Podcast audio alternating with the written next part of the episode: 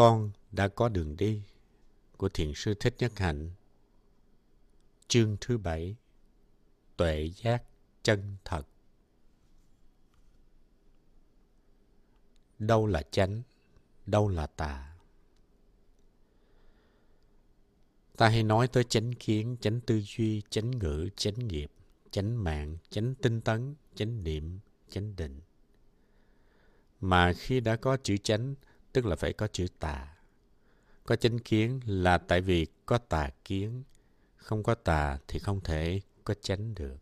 Vì vậy cho nên chánh và tà đối lập nhau, tương tức với nhau, nương nhau mà thành. Chánh đi đôi với thiện, còn tà thì đi đôi với ác. Chánh tà, thiện ác. Nhưng làm sao quyết định được cái này là chánh, cái này là tà? Căn cứ vào tiêu chuẩn nào mà ta nói cái đó là chánh hay là tà? Căn cứ vào tiêu chuẩn nào mà nói cái đó là đúng hay là sai? Trong bài kệ ngồi thiền buổi tối có câu, Vững thân ngồi dưới cội bồ đề, Ba nghiệp lắng rồi, hết thị phi Thị là đúng và phi là sai Lúc đó ta vượt khỏi sự phân biệt giữa thị và phi, giữa đúng và sai. Có thể suốt ngày chúng ta đã bận tâm với cái chuyện ai đúng, ai sai, ai phải, ai trái, ai thiện, ai ác. Nhưng lúc ngồi thiền ta có thể vượt thắng được cái nhìn lưỡng nguyên đó. Trong đạo buộc có tiêu chuẩn thiện ác mà cũng có tiêu chuẩn chánh tà. Nhưng đạo Bụt thấy rất rõ rằng thiện ác, chánh tà nương nhau mà có cho nên tiêu chuẩn đó chỉ là tương đối. Trong đạo Bụt có nói tới tiêu chuẩn tuyệt đối, đó là đạt tới cái thấy không còn chánh, không còn tà. Thiền sư Đạo Nguyên trong tác phẩm của mình khi nói về Phật tánh, Ngài viết Phật tánh không phải thiện mà cũng không phải ác. Thường thì ta nghĩ Bụt là phe thiện còn ma là phe ác, nhưng không phải vậy. Bụt vượt thoát mọi ý niệm chánh tà, thiện ác, cũng như Niết Bàn. Nếu nói Niết Bàn là thiện thì không đúng, mà ác thì cũng không đúng. Niết Bàn là sự tắt ngắm của tất cả mọi ý niệm. Và Pháp thân cũng vậy. Khi chúng ta cúng dường cơm trưa cho Bụt, chúng ta cúng dường thanh tịnh Pháp thân, tức là Pháp thân thanh tịnh khi ấy chúng ta nghĩ rằng pháp thân phải sạch, phải thanh tịnh, phải thiện, phải chánh. Nhưng kỳ thực, pháp thân vượt thoát thiện, ác, chánh, tà. Chánh tà hay là thiện ác là do ta thiết lập ra để sống ở trong cõi đời này thôi. Còn trong chân lý tuyệt đối thì nó vượt thoát chánh tà. Ta bị kẹt vào ý niệm, pháp thân thì phải thanh tịnh, cho nên mình không biết pháp thân là cái gì. Chánh kiến cũng tương tự. Nếu có ai nói vô thường, thì ta cho đó là chánh kiến. Còn hãy người ta nói thường, thì ta bảo đó là tà kiến. Nếu người ta nói vô ngã, thì ta cho đó là chánh kiến. Còn nói ngã, thì ta cho là tà kiến. Nhưng cả ngã và vô ngã, cả thường và vô thường đều là kiến hết. Đều là những quan niệm khi người ta có quan niệm này thì người ta cũng có quan niệm khác. Quan niệm tức là cái khía cạnh mà ta nhìn. Ví dụ con xúc sắc có sáu cạnh. Khi nhìn vào cạnh này thì ta cũng thấy nó là con xúc sắc nhìn vào cạnh kia cũng thấy nó là con xúc sắc và nhìn con xúc sắc ấy, mình có thể có sáu quan niệm khác nhau. Mỗi mặt là một quan niệm, mỗi mặt là một cái thấy nếu ta cho rằng chỉ có mặt đó mới là con xúc sắc, còn mặt kia không phải là con xúc sắc, thì ta bị mắc kẹt. Ta không thấy được chân tướng của con xúc sắc. Chúng ta có thể mượn hình ảnh người mù sờ voi để thấy rõ hơn. Người thì nói con voi giống cái quạt, người thì nói con voi giống cái cột nhà, giống cái chổi, vân vân. Tất cả những cái đó là những cái thấy. Vì vậy, chánh kiến vốn siêu việt theo cái nghĩa tuyệt đối, thì nó vượt lên trên tất cả các kiến nó vượt thoát cái kiến ngã đã đành rồi, nhưng nó vượt luôn cái kiến vô ngã, nó vượt cái kiến thường, và nó cũng vượt luôn cái kiến vô thường. Vô thường có thể chỉ là một cái kiến thôi, chứ chưa phải là một tuệ giác. Khi ta có tuệ giác về vô thường rồi thì cái kiến về vô thường sẽ bị đốt cháy. Vô thường sẽ không còn nữa. Khi còn ôm lấy một cái kiến, một quan niệm thì ta vẫn còn bị kẹt như thường. Kẹt vào một cái thấy thì gọi là kiến chấp hoặc kiến thủ khi ta níu lấy một cái thấy, ta nghĩ cái thấy đó là tuyệt đối, là chân lý, thì ta sẽ cho tất cả những cái kiến khác là tà. Và ta có thể trở nên độc tài. Ta nói chỉ riêng ta có chân lý thôi, còn những người khác đều sai hết. Do thái độ độc tài cho nên người ta có thể đánh phá, giết hại người khác. Họ là tà cho nên phải tiêu diệt hết để cho cái chánh nó đi lên từ kiến thủ ấy mà gây ra bao nhiêu là đau thương, là tan tóc. Giáo lý của Đạo Bụt giúp chúng ta vượt thoát cả chánh kiến lẫn tà kiến. Cái đó gọi là phá kiến chấp. Khi leo thang tới nấc thứ tư mà ta nghĩ rằng đó là nấc cao nhất rồi, thì không có hy vọng gì leo lên nấc thứ năm được. Nếu cứ khư khư ôm lấy một mớ kiến thức, dù là kiến thức khoa học, thì ta không thể tiến bộ được nữa. Phải sẵn sàng buông bỏ cái thấy mà mình đang nắm giữ để có thể đi tới một cái thấy cao hơn. Vì vậy, nếu nhà khoa học mà biết phá chấp, thì nhà khoa học tiến bộ rất mau.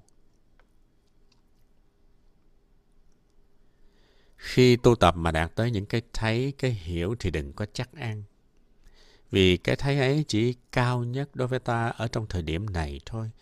Ngày mai ta sẽ phải buông bỏ nó để có cái thấy cao hơn, gần với sự thật hơn nữa. Cho nên nếu học được cái vô ngã mà ta nói cái ngã là sai, rồi đi ôm lấy cái vô ngã là không đúng. Tại vì vô ngã vẫn còn là một cái thấy.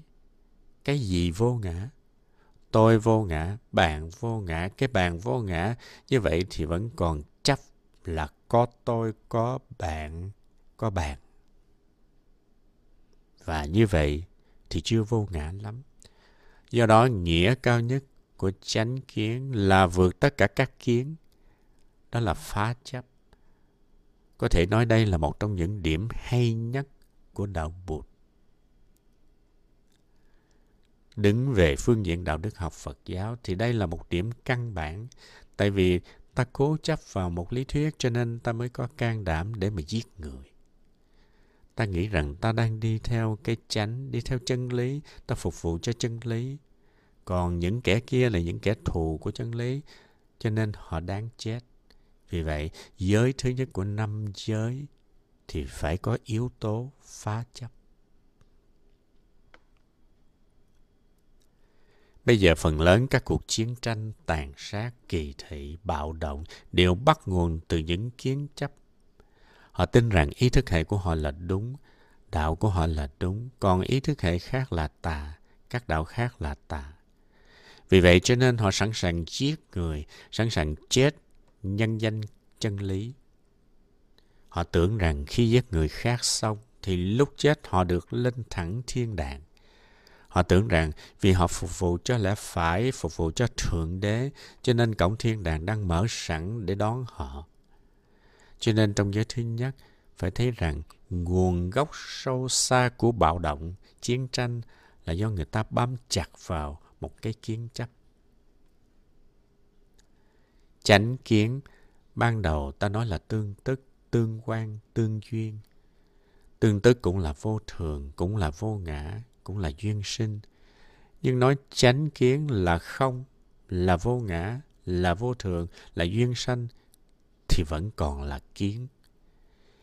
Tuy là những cái kiến này giúp cho ta thoát ra khỏi những tà kiến, nhưng chúng vẫn là kiến. Nếu ta ôm lấy nó như những chân lý tuyệt đối, thì ta cũng có thể đang còn kẹt, chưa vượt thoát được cái thấy lưỡng nguyên. Sai lầm của nhiều người là cái nhìn nhị nguyên, phân biệt ta là ta, nó là nó nó chết chứ không phải ta chết. Nó khổ chứ không phải ta khổ. Cái thấy đó đem lại rất nhiều cay đắng.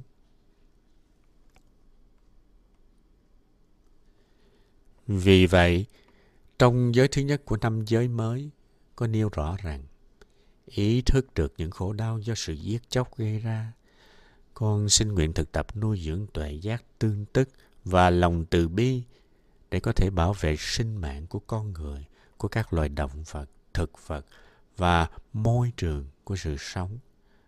Con nguyện không sát hại, không để kẻ khác sát hại và không yểm trợ cho bất cứ một hành động sát hại nào trên thế giới, trong tư duy cũng như trong đời sống hàng ngày của con. Gốc rễ của vấn đề là cái nhìn nhị nguyên. Cái nhìn nhị nguyên là nguồn gốc của sai lầm, của kỳ thị, của cố chấp và của cuồng tính. Đó là nền tảng cho mọi sợ hãi, hận thù, tham lam, tuyệt vọng. Những cái đó có tác dụng đưa tới bạo động và giết chóc. Trong giới bạn mới, chúng ta cũng nêu ra gốc rễ sâu xa của bạo động, của giết chóc và cách để vượt thoát được cái nhìn lưỡng nguyên ấy. Thấy được rằng tất cả những bạo động do sự sợ hãi, hận thù, tham vọng và cuồng tính gây ra đều bắt nguồn từ cách tư duy lưỡng nguyên và kỳ thị. Con nguyện học hỏi thái độ cởi mở, không kỳ thị và không cố chấp vào bất cứ một quan điểm, một chủ thuyết hay một ý thức hệ nào để có thể chuyển hóa hạt giống cuồng tính, giáo điều và thiếu bao dung trong con và trong thế giới. Trong này có chữ cố chấp. Cố chấp tức là kẹt vào một lý thuyết, một chủ nghĩa nào đó. Và chánh kiến là cái nhìn tương tức, không bị kẹt vào một chủ thuyết, một ý niệm là cái nhìn vượt thoát thế nhị nguyên. Đó chính là tiêu chuẩn căn bản của đạo đức học Phật giáo. Trong giáo pháp đạo Bụt, nếu đích thực là pháp thì phải khế hợp với tình trạng hiện thời. Chữ khế có nghĩa là đi theo, trùng hợp, thích hợp. Khế tức là khế hợp. Hiện thực khổ đau trong thời đại này là bạo động, khủng bố, căm thù, sự tàn hại môi trường, sự hâm nóng của trái đất, vân vân. Cho nên giới luật phải trả lời được trực tiếp những đau khổ đó. Nếu chưa trả lời được, tức là chưa khế hợp. Một mặt, giới phải khế hợp với tình trạng. Mặt khác, nó phải trung thành với giáo pháp căn bản. Nếu nó chỉ khế hợp với tình trạng mà phản lại những nguyên lý căn bản của Phật Pháp thì vẫn không phải là khế. Trong khế có hai loại, khế cơ và khế lý.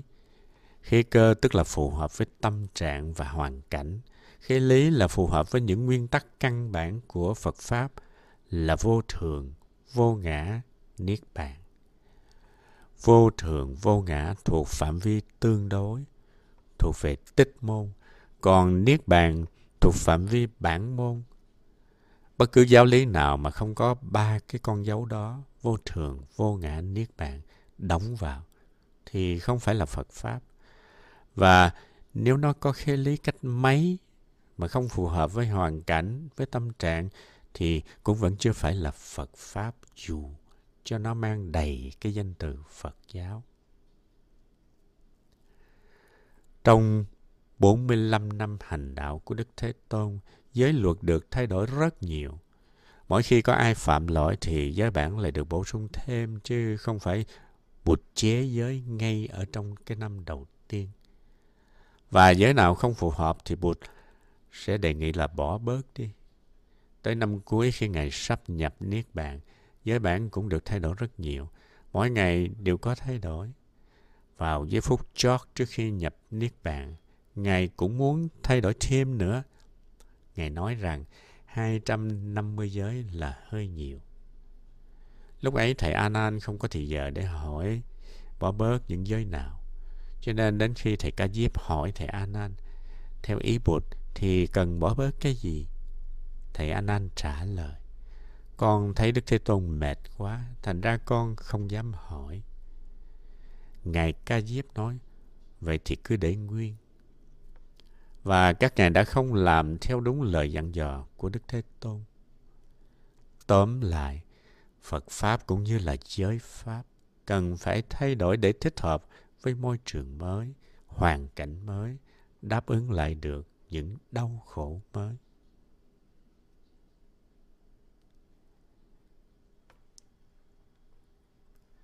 tứ diệu đế là linh dược trị khổ đau. Trong mỗi chúng ta đều có hạt giống của tài năng, của tình thương và của hạnh phúc.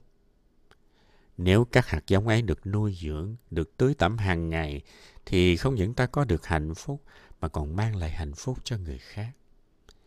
Tuy vậy, ta nên biết, bên cạnh những hạnh phúc, ta vẫn còn có những khó khăn, những khổ đau ở trong thân tâm nữa ta cần có thời gian để nhìn lại chúng, để gọi tên chúng và để công nhận sự có mặt của chúng. Ta không được đè nén hay là trốn chạy chúng. Nỗi khổ niềm đau ấy có thể là do cha mẹ, tổ tiên của ta truyền lại. Nếu gọi được tên của những nỗi khổ niềm đau, chúng ta sẽ cảm thấy rất khỏe. Sở dĩ chúng ta còn khổ bởi chúng ta chưa chịu công nhận những nỗi khổ niềm đau của mình có công nhận chúng thì mới có cơ hội tính đến chuyện chuyển hóa chúng. Đối với những người thương của ta, những người sống xung quanh ta ta cũng cần quán chiếu để thấy được những khó khăn, những yếu kém và những khổ đau của họ. Bởi vì khó khăn của họ có ảnh hưởng đến hạnh phúc của chính chúng ta. Thật vậy, nhiều người đã không biết cách xử lý những khổ đau của chính họ nên không những họ tự gây đau khổ cho mình, mà còn làm khổ người khác. Chúng ta phải thấy được những người ấy rất đáng thương, vì họ cũng chỉ là nạn nhân của những tập khí xấu được trao truyền từ ông bà tổ tiên qua nhiều thế hệ. Nếu thấy được nguyên nhân và gốc rễ của những khó khăn nơi người kia, thì ta sẽ chấp nhận được họ, mà không gây áp lực, không đòi hỏi sự thay đổi nơi họ ngược lại, ta còn có thể giúp cho họ chuyển hóa những yếu kém ấy. Sự chấp nhận này được thể hiện bằng chất liệu từ bi qua cách nói, cách nhìn của ta đối với người ấy. Chính sự chấp nhận đó mới có khả năng mang lại sự thay đổi nơi chính ta và nơi người khác. Tuy nhiên, muốn giúp được người thì trước tiên là ta cần làm hòa cần chấp nhận những khổ đau và yếu kém của chính bản thân mình. Ta có thể viết một lá thư chia sẻ những nỗi khổ niềm đau của ta với người kia. Trong thư cần nêu được nguyên nhân nào đã đưa đến những khổ đau nơi ta? Rồi ta giúp người kia quán chiếu những khổ đau của chính họ. Những bác sĩ tâm lý trị liệu có nhiệm vụ giúp đỡ các bệnh nhân thấy được nguyên nhân dẫn đến khổ đau. Tuy nhiên, bác sĩ tâm lý trị liệu, cũng phải hiểu được nỗi khổ niềm đau của chính họ, phải biết được gốc rễ đã đưa đến những nỗi khổ niềm đau ấy. Tóm lại, cả hai, bệnh nhân và bác sĩ đều phải làm việc. Họ phải thực tập như một phật tử là công nhận những khổ đau mà họ đang có. Có chấp nhận sự có mặt của những khổ đau ấy thì họ mới có cơ hội tìm đến được gốc rễ của những khổ đau ấy đó là tập đế. Khi biết được nguyên nhân của những khổ đau, ta sẽ có con đường để chuyển hóa, để trị liệu chúng. Đó là đạo đế. Bác sĩ y khoa cũng nên thực tập theo phương pháp tứ diệu đế, vì tứ diệu đế là linh dược trị khổ đau.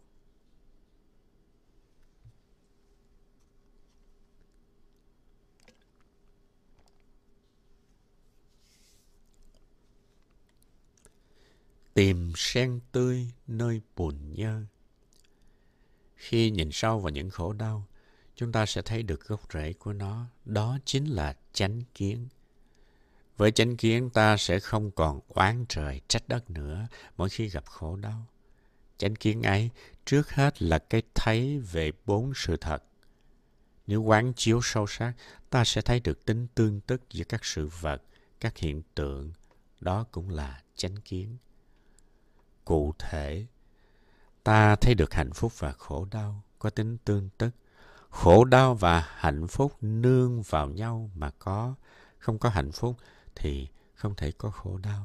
Và ngược lại, rõ ràng, khổ đau đóng một vai trò quan trọng trong việc xây dựng hạnh phúc như buồn nuôi sen tươi vậy. Thấy được điều này, cách hành xử của ta cũng sẽ thay đổi theo. Một người không biết khổ đau thì sẽ không biết hạnh phúc là gì. Có trải qua khổ đau, ta mới có được sự hiểu biết và thương yêu. Hiểu biết và thương yêu làm ra chất liệu của hạnh phúc chân thật. Người nào không biết hiểu, không biết thương thì không thể có hạnh phúc được. Nếu không sợ hãi mỗi khổ đau mà can đảm ôm lấy nó, nhìn sâu vào nó, ta sẽ tìm ra được hạnh phúc. Đây gọi là cái nhìn bất nhị, cái nhìn tương tức. Tính bất nhị có mặt trong các hiện tượng như trái và phải, thiện và ác, tốt và xấu. Nhìn vào cái này ta sẽ thấy được cái kia, và nhìn vào cái kia ta sẽ thấy được cái này. Để có những cái thấy đúng là cả một cái quá trình tu tập. Nếu có được cái thấy này, ta sẽ vượt thắng được cái nhìn nhị nguyên giữa khổ đau và hạnh phúc. Tức là cho rằng khổ đau và hạnh phúc là hai cái khác nhau. Ta không còn ý niệm trốn chạy khổ đau để đi tìm hạnh phúc nữa. Mình có thể tìm hạnh phúc ngay trong khổ đau, cũng như tìm niết bàn trong sanh tử, tìm bản môn trong tích môn.